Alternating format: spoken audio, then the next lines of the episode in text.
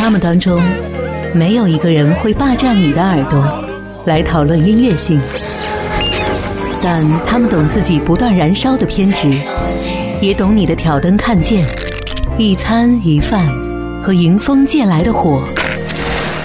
好听一零五五人物志，和你一起聊聊那些让你内心有戏的灵魂歌者。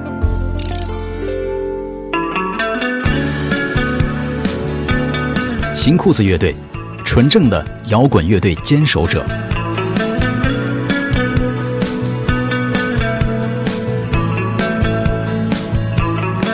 作为中国最早一批的摇滚乐队，新裤子乐队创建于一九九六年，而后来比较知名的花儿乐队是一九九八年建立的，要比新裤子还要晚两年。只不过因为大张伟的关系。花儿乐队逐渐从摇滚路线走向了商业化流行乐队的路线。就像你买的家用电器，就算有一天被摔坏。和花儿乐队相比，新裤子则一直坚守在摇滚音乐的道路上。多年来，在草莓音乐节等比较知名的国内音乐节上，都可以看到新裤子的表现。和花儿乐队、五月天这些主流的乐队相比较，新裤子多年来的受众。一直局限在摇滚乐迷这个范畴中。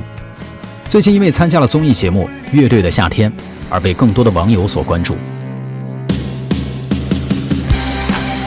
对于新裤子的意外走红，不少摇滚乐迷也发出了一些质疑的声音。似乎在一些摇滚乐迷心中，出名了就不摇滚了。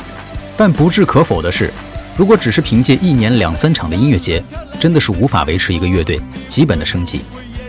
像新裤子乐队这种比较有知名度的乐队，起码还有一些商演找上他们。但是对于大多数的摇滚乐队来讲，生存状况一直都是十分堪忧的。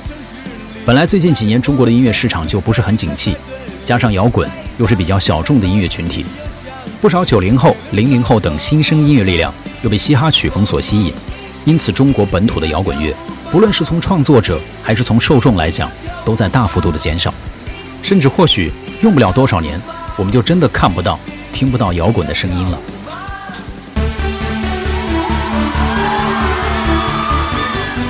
虽然在一些坚定的摇滚青年的心目中，摇滚不死，但是随着时代的发展以及音乐越来越西化的趋势，中国本土的摇滚乐究竟能走多久，谁也不知道。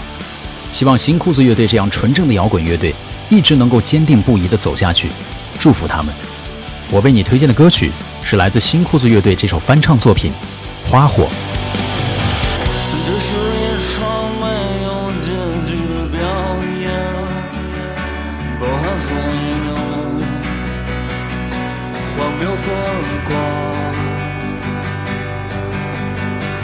像个孩子一样满含悲伤，静悄悄的睡在大地上。